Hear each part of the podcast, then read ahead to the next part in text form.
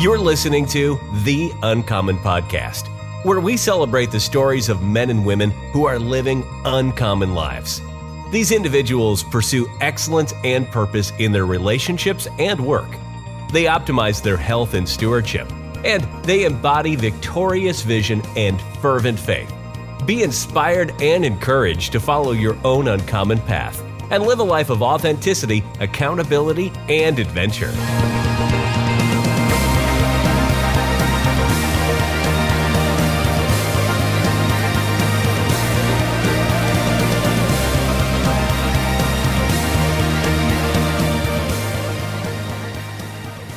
Well, welcome to the Uncommon Podcast. I'm your host, Ryan, and today I'm joined by a very uncommon guest. His name is Anderson Sainci. He is a servant leader based out of Dubuque, Iowa, with over 10 years of experience in local government. Anderson is a husband, father of four, most importantly, a man of God. It's my privilege to speak with him today. Anderson, thanks for being here. Welcome to the podcast. Hey, welcome, my man. How's it going? It's going great. It's going great. Yeah. Did you have a good uh, Fourth of July weekend? I did. I actually have some family over from uh, Huntsville, Alabama, who came up uh, to hang out with us, and so just really spending time with family, which is important to us, and just enjoying a lot of good food. How about yourself? Yeah, it was it was pretty low key. So we've got a three year old boy and then a one and a half year old boy, and kind of like the the morning of, my wife is like, "Hey, we're gonna go to a parade in Urbandale." We've got to leave in like 10 minutes. I'm like, all right. Luckily, it doesn't take me too long to get, you know, all, all dolled up or whatnot. But I think just like, you know, because the streets shut down and right. it's it's hot at like 9 a.m. So I think just like getting the kids loaded up, getting there, then walking to the spot. And it's one of those things where like if I had the choice, we wouldn't have done it. But as a dad, you know, you want to say like, all right, it's not about me. Like the kids will really enjoy this. And and they did have a fun time with cousins and watching the the floats go by and seeing like fire trucks and then it's nice to get some candy but then they want to like eat it all right at like 10 a.m so yeah the was, hot the hot heat yeah uh, candy right. and the, the most important part that you're not mentioning is i don't want to make my wife upset Yeah, for sure. Well, that, yeah, that's a given, right? right. What am I going to say? No. It's like you, right. you have fun with the kids. I'll stay here. and then we just uh, had like went over to her brothers and had dinner. So we didn't even actually like see any fireworks. I thought we might see some from where we were at, but it was it was pretty low key. I think I think as our boys get older, we'll we can be more intentional with it and and try to do some fun stuff. So yeah, you gotta enjoy it while you can because as they get older, as you know, this go do their own things with their own friends, you know? That's true. That's true for sure. Well, yeah, bios are are cooling on. I kind of gave a little little bit of information about your background. We'll get more into it, but since we're the Uncommon podcast, what I'd like to do to kick things off really is to ask you what's one uncommon thing about Anderson that maybe most people don't know. Um, I think most people um, from the outside would not know that English is not my first language. So my mom, um, who raised me, my mom, my grandmother, they're originally from uh, Haiti, and so um, they were born in Haiti, although I was born in the U.S. Um, but in the household, at a young age, uh, the first language that I learned was Creole, uh, which was part of our culture. Um, in our bloodline. And so that's probably the most thing that people won't know about me until you get to know about me and I tell you about my family history and where I come from. Yeah, very cool. So let me try to brush brush it off. Moirele Ryan. Is that my name is Ryan? No moise Ryan. No moise? No. Okay. Yeah. No moise. Yeah. you trying to speak a little French? oh, is that like French Creole? Yeah. Okay. So I only know that because we went on a on a missions trip there, you know, years ago, and I downloaded like the Duolingo app because I wanted to be able to you know, have some basic conversations with people people, and that was like one thing that stuck in my head. But yeah, I guess there are like different variations, different dialects of it. Oh yeah, for sure. yeah. Have you been uh been to Haiti recently or, or at some point in your life? Yeah, so I, have been to Haiti once. That was as a, a child um, to see on my uh, father's side his family members, in, in, addition to a lot of my mother's family members, cousins, um, they are all in Haiti and Port-au-Prince, the capital. And so, yeah, I did get a chance to go to Haiti, you know, experience it. And as I got older, just to understand the history of just that country itself, at one point being the richest country in the world because of slavery and the trades, and now to being the, the poorest country in the world. Um, and so it just puts a lot of things into perspective that I have, you know, bloodline and family that starts way over there that were fighters, that were warriors. It just it's interesting just to, to dabble into that. Yeah. So when you went as a kid, that would that have been before like the earthquakes? Oh yeah, that was. So I'm super old now, but that was probably mm, in the '90s. We went and haven't haven't been back ever since.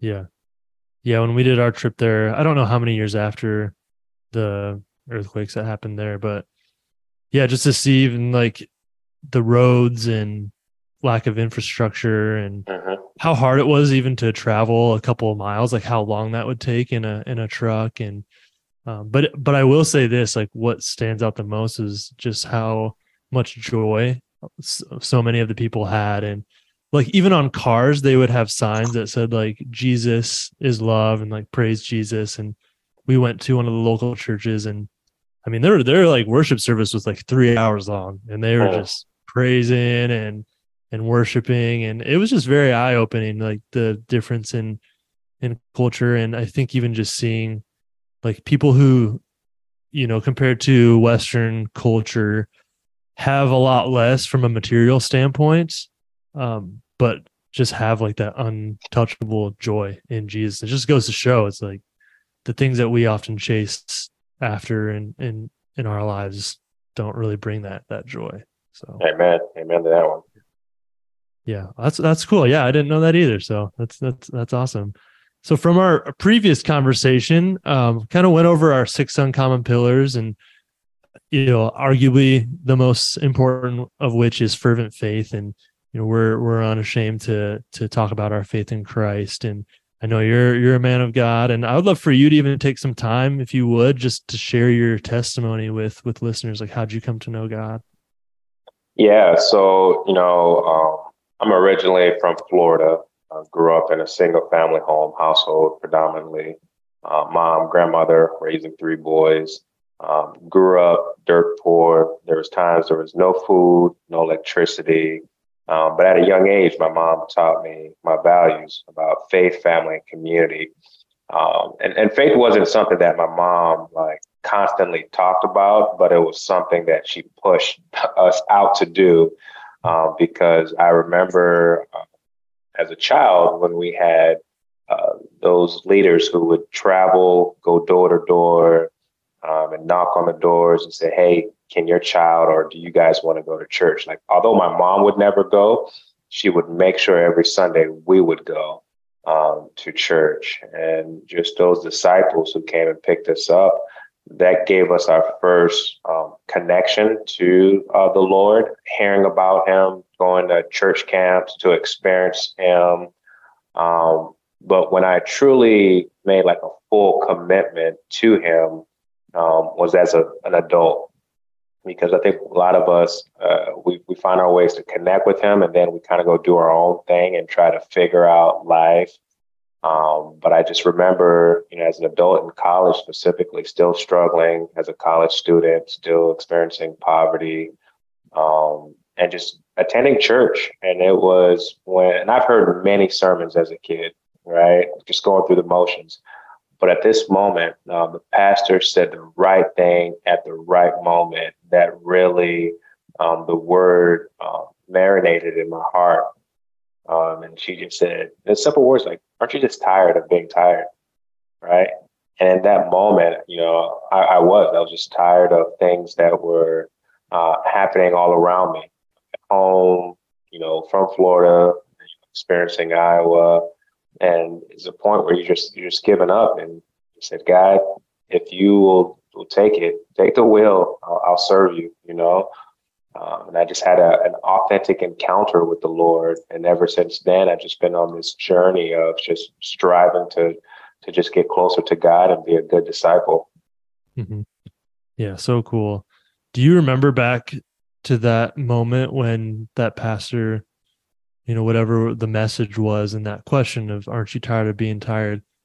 Like, what was it about what you understood about the person of Jesus that, or, or even what was like the, the result of, of hearing that and, and what was it like rest? Was it peace?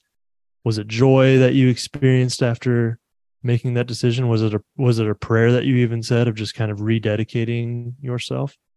Yeah, well, if if uh, and I will send this uh, audio to her. I still remember the pastor, Pastor Lot, um, with Kingdom Ministries uh, Church. She was uh, preaching, and you know, as she was saying, "Aren't you just tired of being tired?" She just came up to me um, and just laid hands on me. And in that moment, there was a sense of brokenness that I was just already broken, you know, probably mentally, physically, with all the things around me, and just spiritually, uh, I was broken.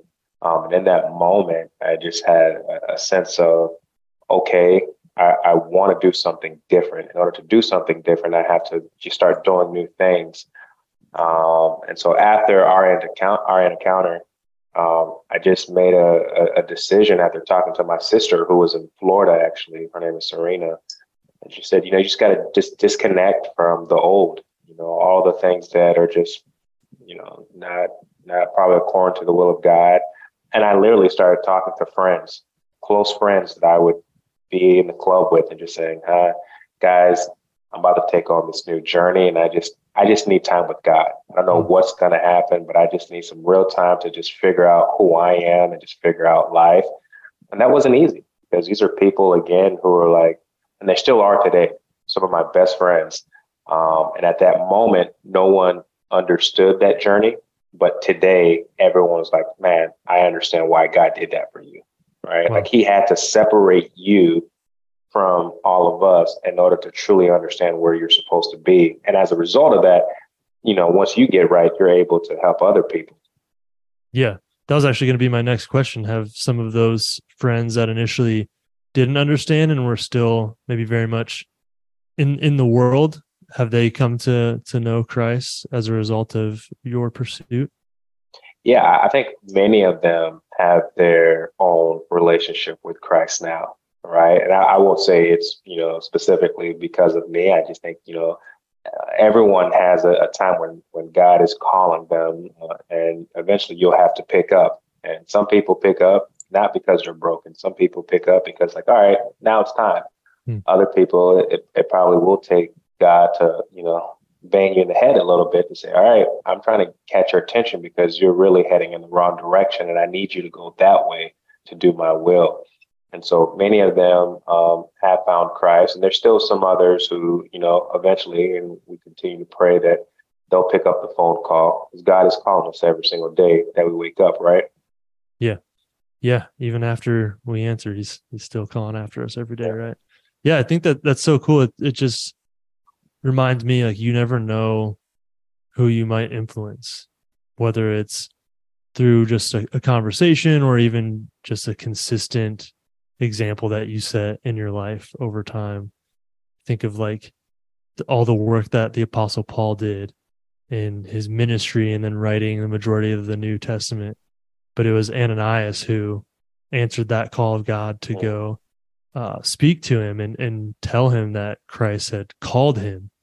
And as a result of Ananias' obedience, you know, that led to Paul's ministry. And so I just, yeah, I like to think of that. that that's what your story reminded me of what would you say is one thing God has been teaching you lately?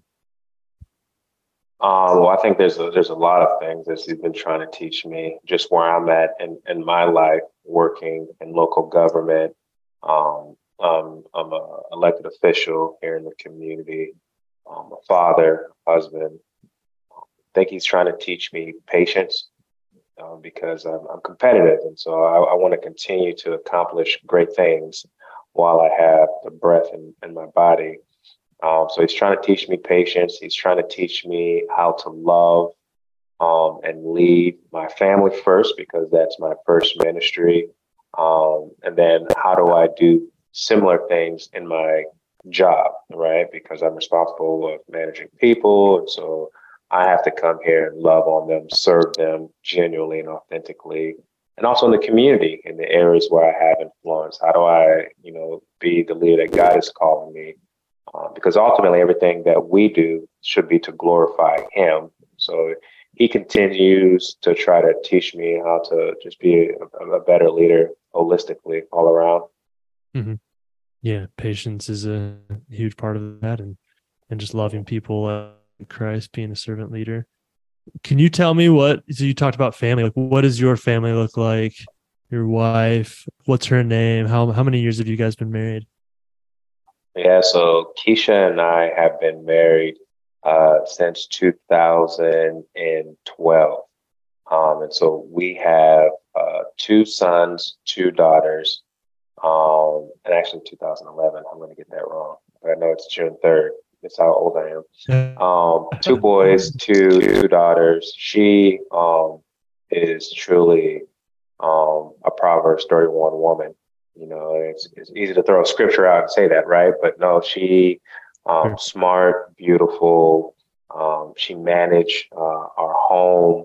Um, she's a full time um, uh, mother, worker, Uber driver. She does it all. And, you know, I wouldn't be where I'm at today, honestly, without her because the visions that God has given me, um, I'm able to communicate it to her. And there's moments where she can give me her her honest opinion, and I, I value that so much um, because I know if, if, anyone wants the best for me besides God, it's it's her because it's a, it's going to be a direct benefit to our family, um, and then our, our beautiful children. My oldest is a boy, and it's two girls, and it's our youngest son who's four. So 13, 11, 9, um, three actually, who's going to be four. Um, just just beautiful children, not perfect.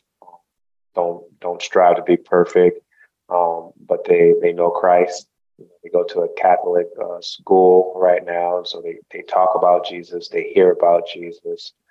Um, we try to model what that looks like in our everyday life, the good and the bad, and leading it back to Christ. Um, and so that's that's our family structure right there. Mm-hmm. Yeah, very cool. Yeah, what what parent doesn't want to be able to say like, even if our kids, you know, aren't perfect in that, yeah, that's not even really the goal. But if they know Christ, it's like that's the thing that matters the most, and everything else will take care of itself, right? It's funny that you say that uh, that last part. I, I remember watching. Have you ever seen the movie Wakanda? Yeah. Okay, so Black, there's a Black part, Panther. Black, yeah, Black Panther. there's uh there's a part that I really love. It's when uh, the king is talking to his his father who passed away, and what I took out of that conversation that they had, and he was like, "Man, you left me. Like I can't believe you died." And he looks at him and he says, "Have I not prepared you for this?" Hmm. And he said, A man who doesn't prepare his son for his death has failed him. Right. Oh, wow. And I, and I remember listening to that and I thought, man, a man who does not prepare his children for eternity has yeah. failed them. Yeah.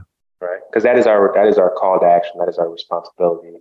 Um, first in our in our own homes, right? We're not telling and teaching our kids about Christ but we're teaching them about everything else financial literacy, education, get a job or start a business. Like all that means nothing mm. when you meet, right? Yeah. That will that will pass away, but what's going to happen to your soul is something that you really need to make sure you're honed in on. For sure.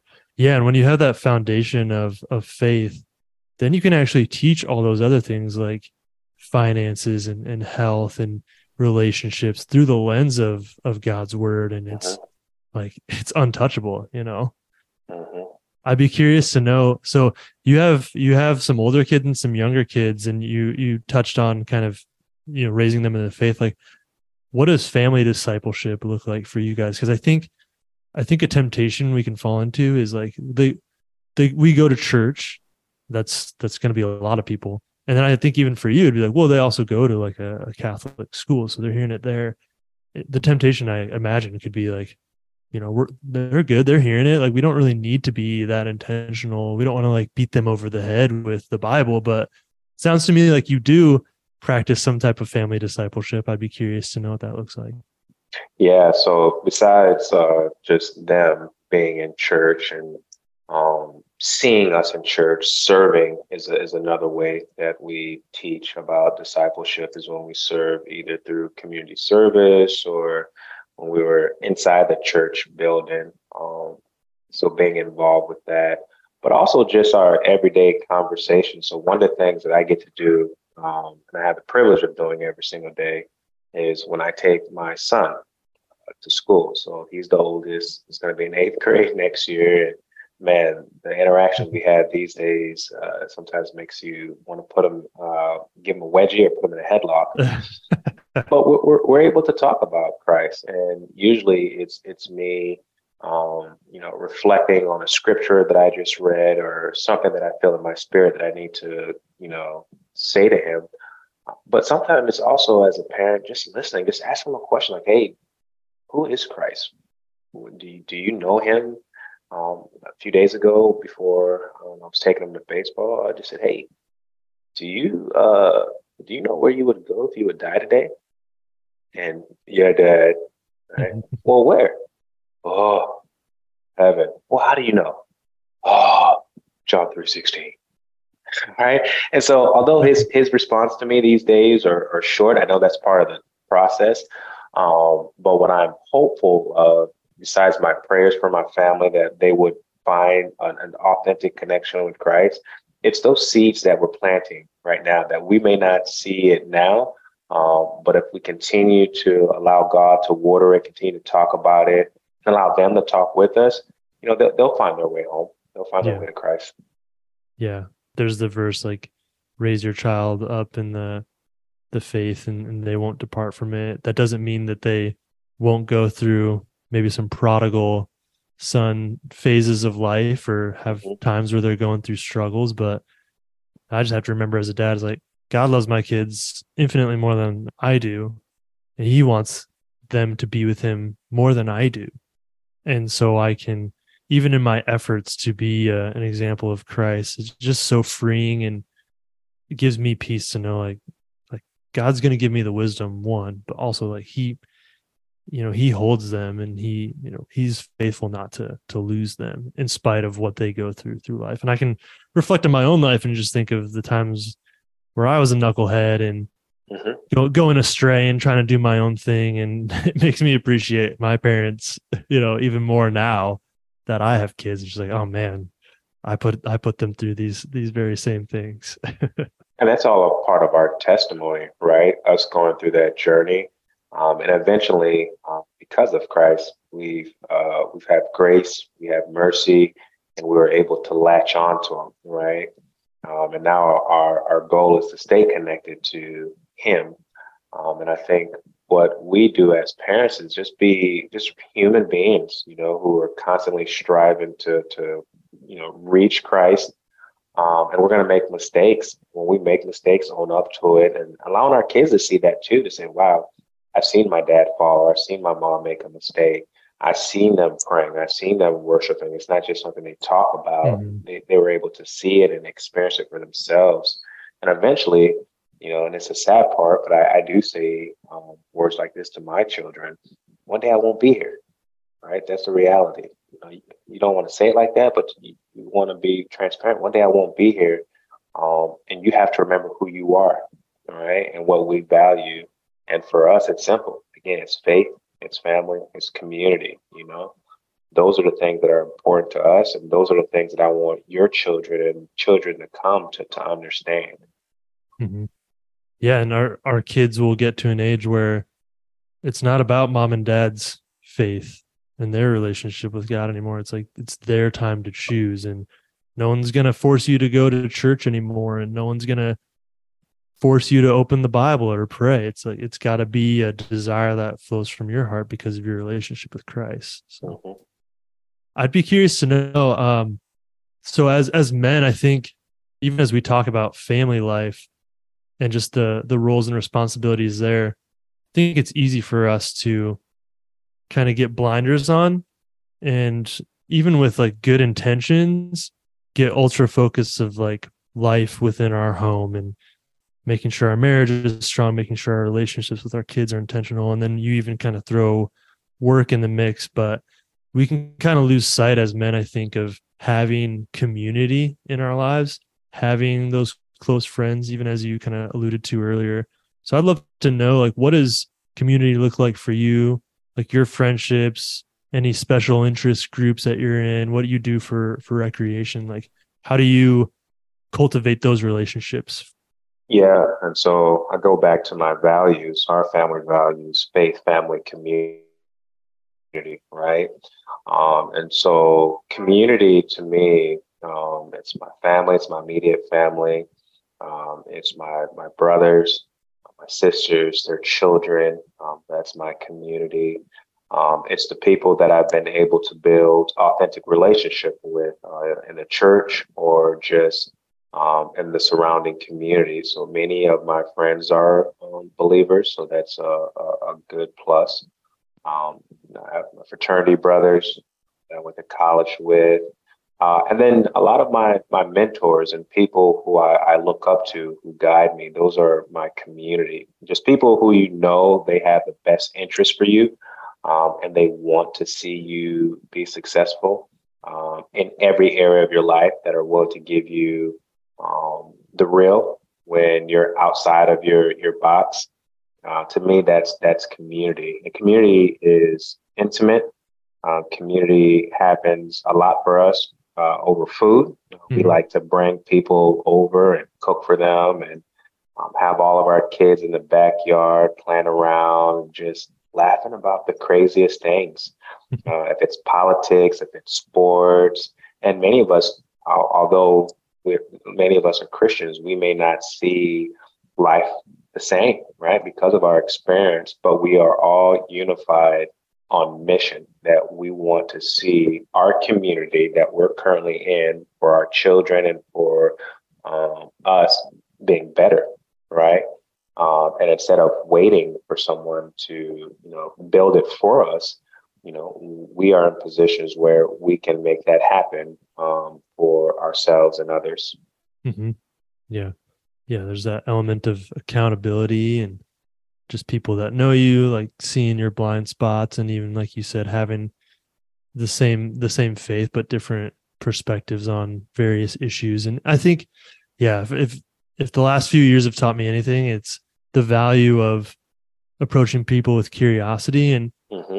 being more focused on learning like why they believe what they believe instead of getting my point of view across like it's doctrine it's not it's just like holding holding my convictions firmly, but my opinions loosely, and mm-hmm. allowing others to challenge those. You know, mm-hmm. what uh, what do you? What's one thing you do for fun on like a regular basis, whether it's on your own or just with your your friends?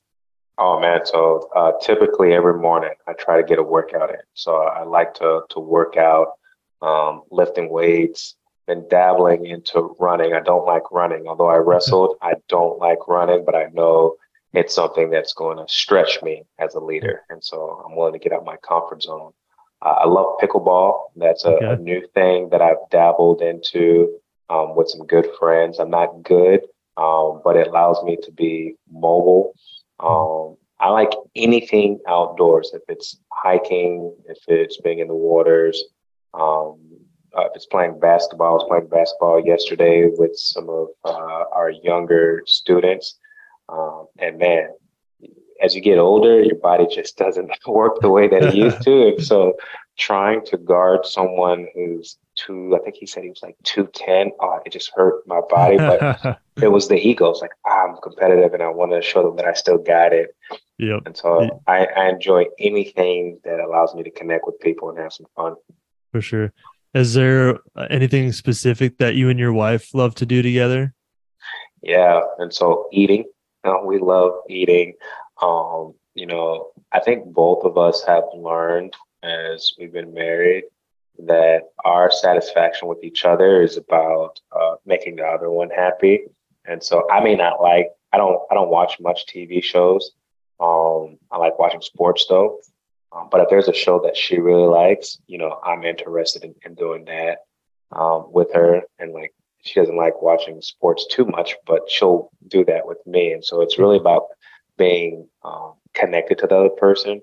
We like going on dates. That's something that we you know, she's been banging on my head a lot more. Just, hey, let's just go out and just hang out with each other. So if it's bowling, um, she on my birthday, she took both of us uh, canoeing. That was the first time we went canoeing, so that was that was freaking fun right there. Yeah, how did that go? Oh my goodness, uh, it it was fun, but I wasn't prepared for it. So we went early in the morning, and so this was on my birthday. So she had a whole date planned. Wow, um, and it was it was beautiful. On my birthday, I woke up five o'clock in the morning, and I went to go work out, and I wanted to push myself. I'm getting a year older. um, I just want to see how far I can push. I'm doing sprints like 100 miles per hour. And that was the best decision ever. Because afterwards, she's like, all right, shower. I got a plan for us. And so she takes me canoeing. And so I didn't hydrate myself. I didn't put, mm. you know, much, you know, food in my body. And so we're on a lake by ourselves, right? Paddling together. And if you ever been canoeing, your legs are stuck in one position and we're both in the same canoe. And I'm like, I can't move my legs because if I move, I might tip both of us over. Yep. I don't have water, I'm dehydrated. And so I think next time uh, I will make sure that I'm hydrated. But we were able to just be on the waters looking at the insects and birds. And it sounds crazy, but just wow, God created all this. Right? That's literally what our conversation was about. And there's moments where when it's just her and I, we can just have deep spiritual conversations, asking ourselves, who are we? Hmm. Um, how did God create us? What do we believe? What do we value? Where do we want to be in the next year? Those moments like that, when we're able to be uh, intimate spiritually, um, it's kind of like trying to be unified with God and project what we believe is God is calling us to do for the next year two or three years from now. And, and then eventually, the cool part is for a lot of those things that we're able to speak together on, we're able to see it come into fruition through God. And that's when we're like able to sit back again and just be mind blown. Like, man, we were just talking about X, Y, and Z. That must have been God because there was no way we could have done that on our mm. own. And so those moments right there when we're able to get intimate spiritually, um, man, God God is, and you know, this God is truly amazing for us. Mm-hmm. Yeah, I love that. Just the idea of doing something you haven't done before and doing it together, like a new experience. That spontaneity. The there's the being out in nature where you're just unplugged. I mean, I'm sure you guys like had your phones obviously for emergencies, but you're not like sitting at a dinner table just scrolling. It's like you're in a canoe and you're mm-hmm. you know, you're thirsty and you're hungry, but uh, those things kind of you strip those comforts away and then you're able to really just take in the world around you and that leads to those those deep kind of god spurred on conversations. And then like you said you can see fruit come from that for a time to come super cool. oh, yeah. i love that. Nice. Well i'd love to to shift and talk about uh, your work and another one of our pillars is worthwhile work. So just pursuing passion in our profession. I know that you serve as the director of Office of Shared Prosperity and Neighborhood Support. Is that correct? Correct. So, yeah, I'd love for you even just to kind of give us an overview of the work you do, um, how it aligns with your passions.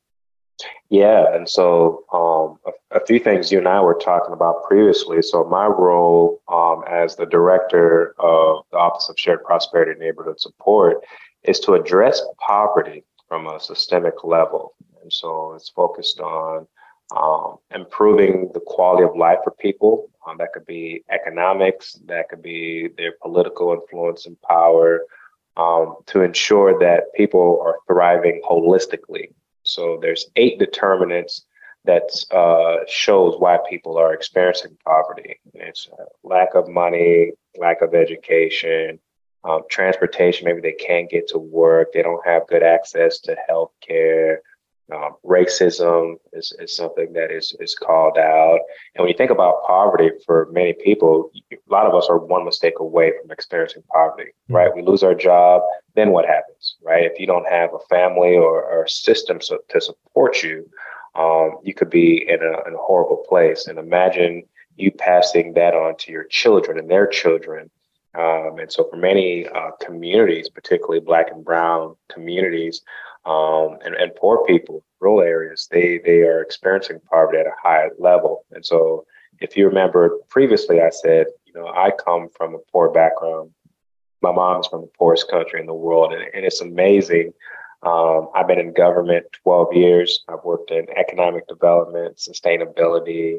I manage the trash, and now I'm responsible for working with the entire community to address poverty. So started off in poverty, now God brought me back to poverty, uh, and it's part of my ministry, right? And so it's it's super exciting to be involved with that. Um, and when I'm not at work in, in government, um, I'm involved, my wife and I, in our own capacities in areas where we're passionate about, um, and trying to make those organizations um, better for the clients that they are designed to serve. Yeah, man, that's awesome. That on paper, that sounds like such a challenging and overwhelming job, but a very noble role. What are some ways that you've seen just the gospel of Christ like bring hope into this challenge that I'm sure can just seem insurmountable at times? Yeah, well, I think that the hope first is, is with me when I first accepted the job. Because prior to me accepting the job, I was reading the book of Nehemiah and you and I talked about this when you think about Nehemiah's role. Um, let's just say he was working in government, he was working for the city manager, but he had a heart for the people and he wanted to go back to his community and help it grow and thrive because economics um, was not happening. And so the infrastructure there was broke, and also the people were broke in those areas. And so uh, the fact that you know God allowed me to read that story and again continue to give me the heart for people to go out and serve them. And when you think about, you know, the, the, story, everyone had it had what they needed in order to thrive. It was already in them, right? And all Nehemiah had to do, besides call people out in a way that says, "Hey, we can't take advantage of God's people," he had people link up with one another and say, "Hey, you have the hammer, you have the nail. Let's all lock arms, and we can rebuild our communities." Right? And I think those are the things that I, I can help in, in our community is by just understanding people. Hey, what are you good at? Right? What is your passion? What do you see as a, a big challenge? And we try to collect a lot of data. And when we understand some of the systemic problems, like the root issues, we're able to address it. Right. So if people have you know, they're doing everything possible, but they can't get a, an interview for a job. It's like, all right, well, let's go to that employer and, and talk about that. And we're in no position to tell the business, like, hey, you will do this or else, you know, but through authentic relationships with the people that we have, we can give them perspective to say, hey, you're having issues hiring people. Or here's a variety of people who are saying they're having challenges actually getting inside your doors. What can we do differently? That's how we change the system, right? Getting real voices, bringing data, and bringing people together to say, what can we do different to ensure that everyone, doesn't matter your race, your gender, whatever, we, everyone should have the basic needs in order to thrive in this community. Mm-hmm. Yeah, I, I love that emphasis of just the reality that everybody has inherent dignity. Like everybody's been created in the image of God, whether they have put their faith in Christ or not. And so even this idea of like yes, we need programs and systems to, you know, streamline things and, and empower people, but it all comes down. What it sounds like you're saying is it all comes back to relationship and being willing to get to know somebody. And it reminds me when we first started our church, it's in a, a lower income neighborhood, and we did these things called action walks and this is actually how I met my wife, which is just a crazy story we don't have time to get into. But we were just going door to door and trying to meet our neighbors, and we were just like, t- there's a park like right across the street, so we would just talk to people, and we didn't approach them saying like, "Hey, we're with this church, like we would love for you to come on a Sunday." It's like, okay, like how many people are gonna just take a invitation from a random person? Probably not a lot. So the questions that they had us ask were after asking their name was we're just trying to get to know people in the neighborhood and i would love to know like what is what is like something you're really good at that immediately is just like you have inherent dignity and value what is it mm-hmm. and people love to most people love to talk about themselves and that question took a lot of people caught them off guard it was like oh wow like what am I good at? Oh, I'm actually a really good cook. And like, these are the foods that I love to make. And people just go on and on. And then the follow up question was uh, like, what are your dreams? Like, what are you doing with that mm. skill? What, what would you, if you could wave a magic wand, what, how would you turn that into a reality? Would it be to start a business? Would it be to just keep doing it as a hobby? Would it be to start a program for youth in the, in the area? And just those two questions, I think just gave people like self-worth and then showed that you were genuinely curious about them. And then you're like forming pretty quick rapport with them. And then you can i think get into those bigger things like okay like what do you think about god? Like where does god mm-hmm. come into the mm-hmm. mix of this? And like we do have a church and we do have a class that could help you. Would you be interested in that? But i think starting on that baseline of like let's just like get to know each other and and and know like regardless of our background, you know, you have things that you bring to the table that I don't have, and vice versa. And and everybody has something to offer to the collective. And that's that's beautiful. You said that. And two things that come to mind right away. The first one's a quote. People want to know that you care before they care what you know. Mm-hmm. Right. And then that should be an ongoing question we ask people. What are you good at? You know, and, and what's your passion? um, because many people, no one has ever tapped them on the shoulder to even be curious. And specifically, I was talking to some college students yesterday, and I was like, all right, you're a junior now. What's next? What are you passionate about? What do you want to do? And they just sat there. They're like, I don't know. Hmm. I'm like, well, you're going to college. You, you need to figure out what's next. And they said, Anderson, no one has ever sat down with us to, to ask us that question, right? Yeah. And so we should constantly ask people those questions because, again, everyone has a, a talent and a gift um, given to them by God to do something for His glory, you know? Right.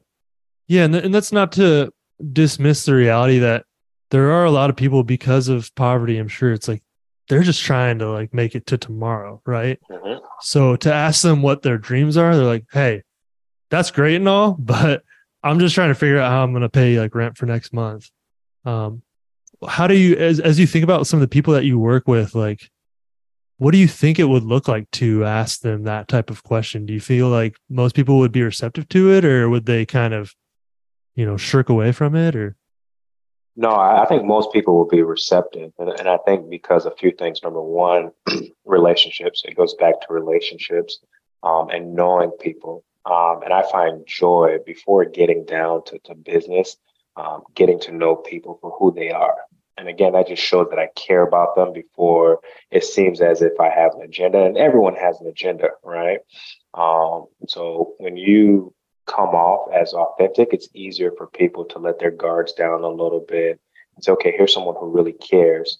And that's a branding thing. And when people hear about you and they uh, get connected with you, they're like, okay, not only is he talking to me, but I've heard about him, and he's he's really trying to make the world a better place or our community a better place. And it, and it's not me that's doing it; it's really trying to empower people to to be a part of the solution. Because mm-hmm. again, everyone has a piece of the puzzle, and right now, in my puzzle, in my head, it's like, okay, I'm missing a lot of pieces, and you're one of them. So that's my agenda. I need to figure out how to put you in this puzzle to make things work. But in order to do that, I have to build real relationship with you. Because if I don't, then you're going to be so far away disconnected. Mm, yeah.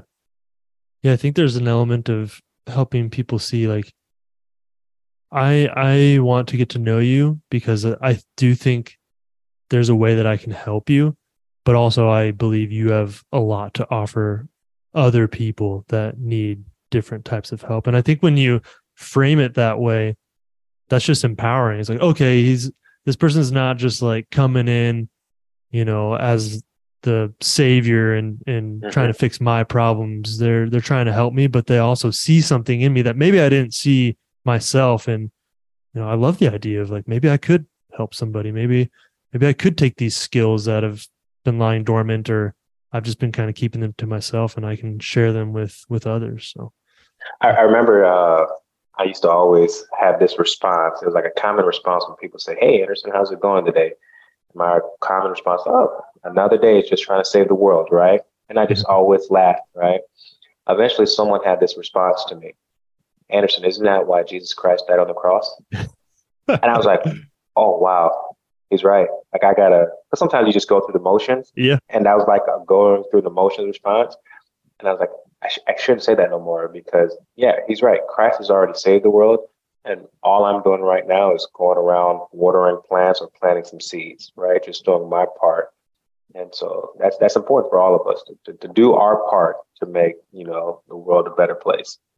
Yeah. Just another day trying to showcase the the real savior, right? Yeah, yeah.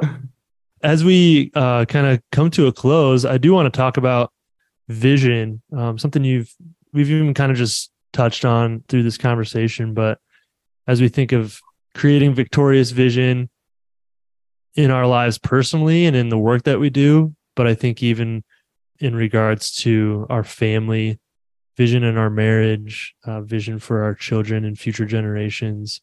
I'd love to know like what are some things that that you and your wife do uh, to cultivate that vision? What are some things that that you do, whether it's you know journaling or whatever it looks like, of just what is the the legacy you're trying to create and like that kingdom impact that we want to have?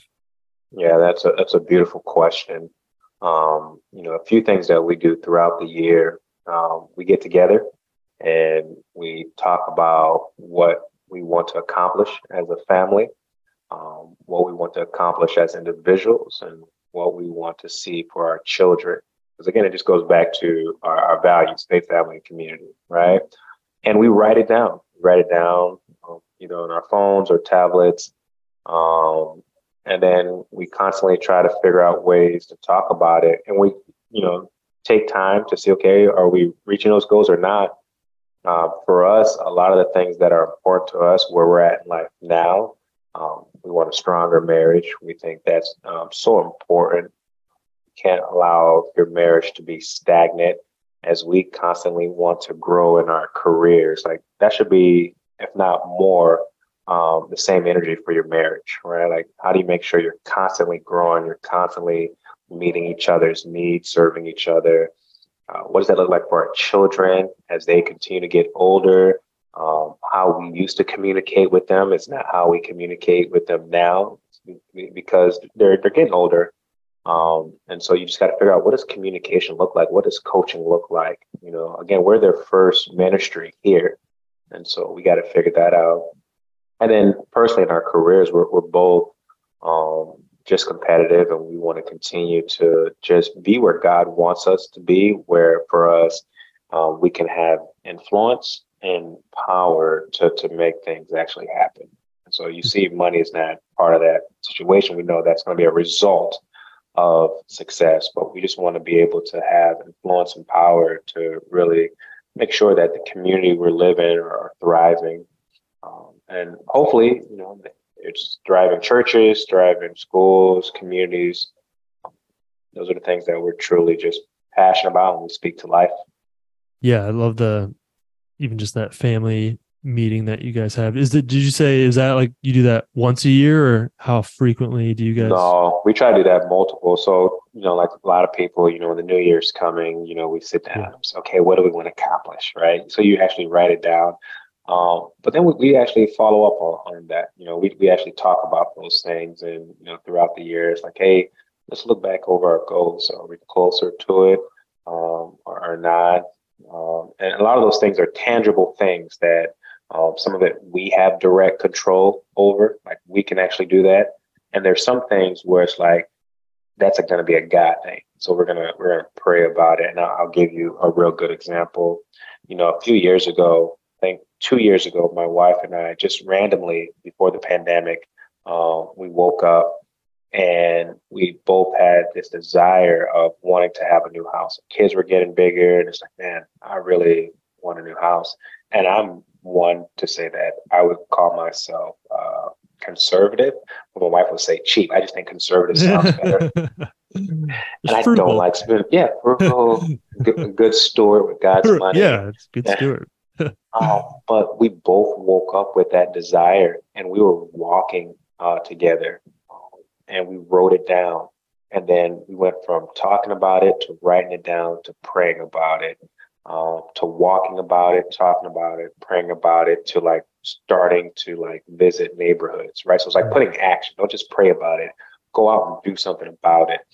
Uh, and then we started going through neighborhoods and it went from, man, these are beautiful houses to like, man, why can't we afford this houses to like, all right, God, we want to see you do it. Like if it's a, if it's according to your will, we're not going to doubt it.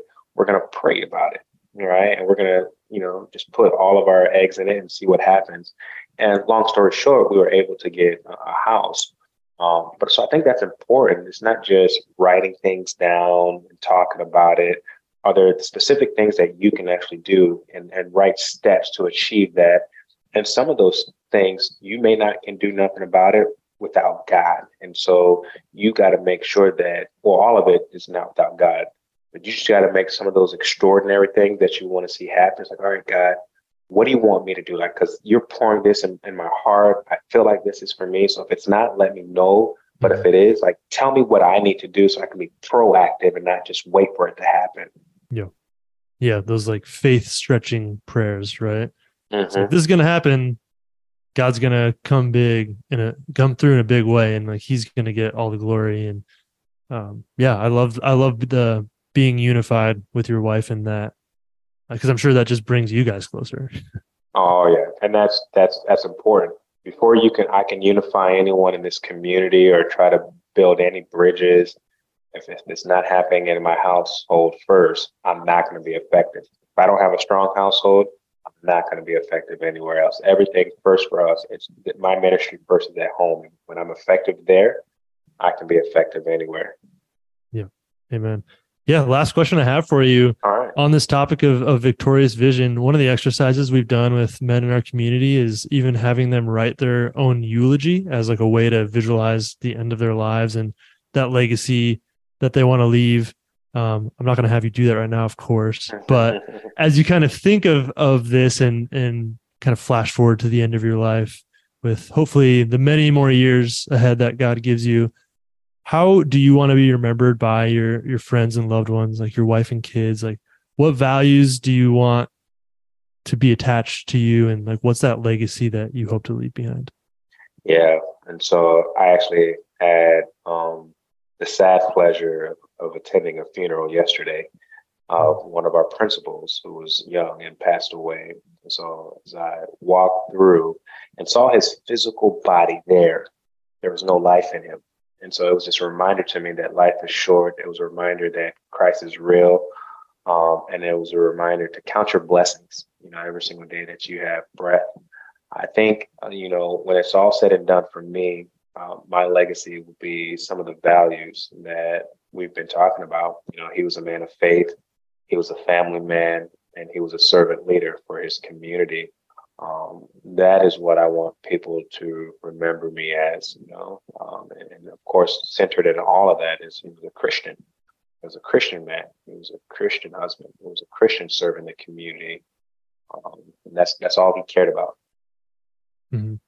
Yeah. Uh, yeah. I'm sorry for your loss um, of him, and you know, praise God that he he knew him. And it's like funerals are are obviously sobering and and sad, but there can be a celebration when we have that assurance of of where that person is spending eternity. Right.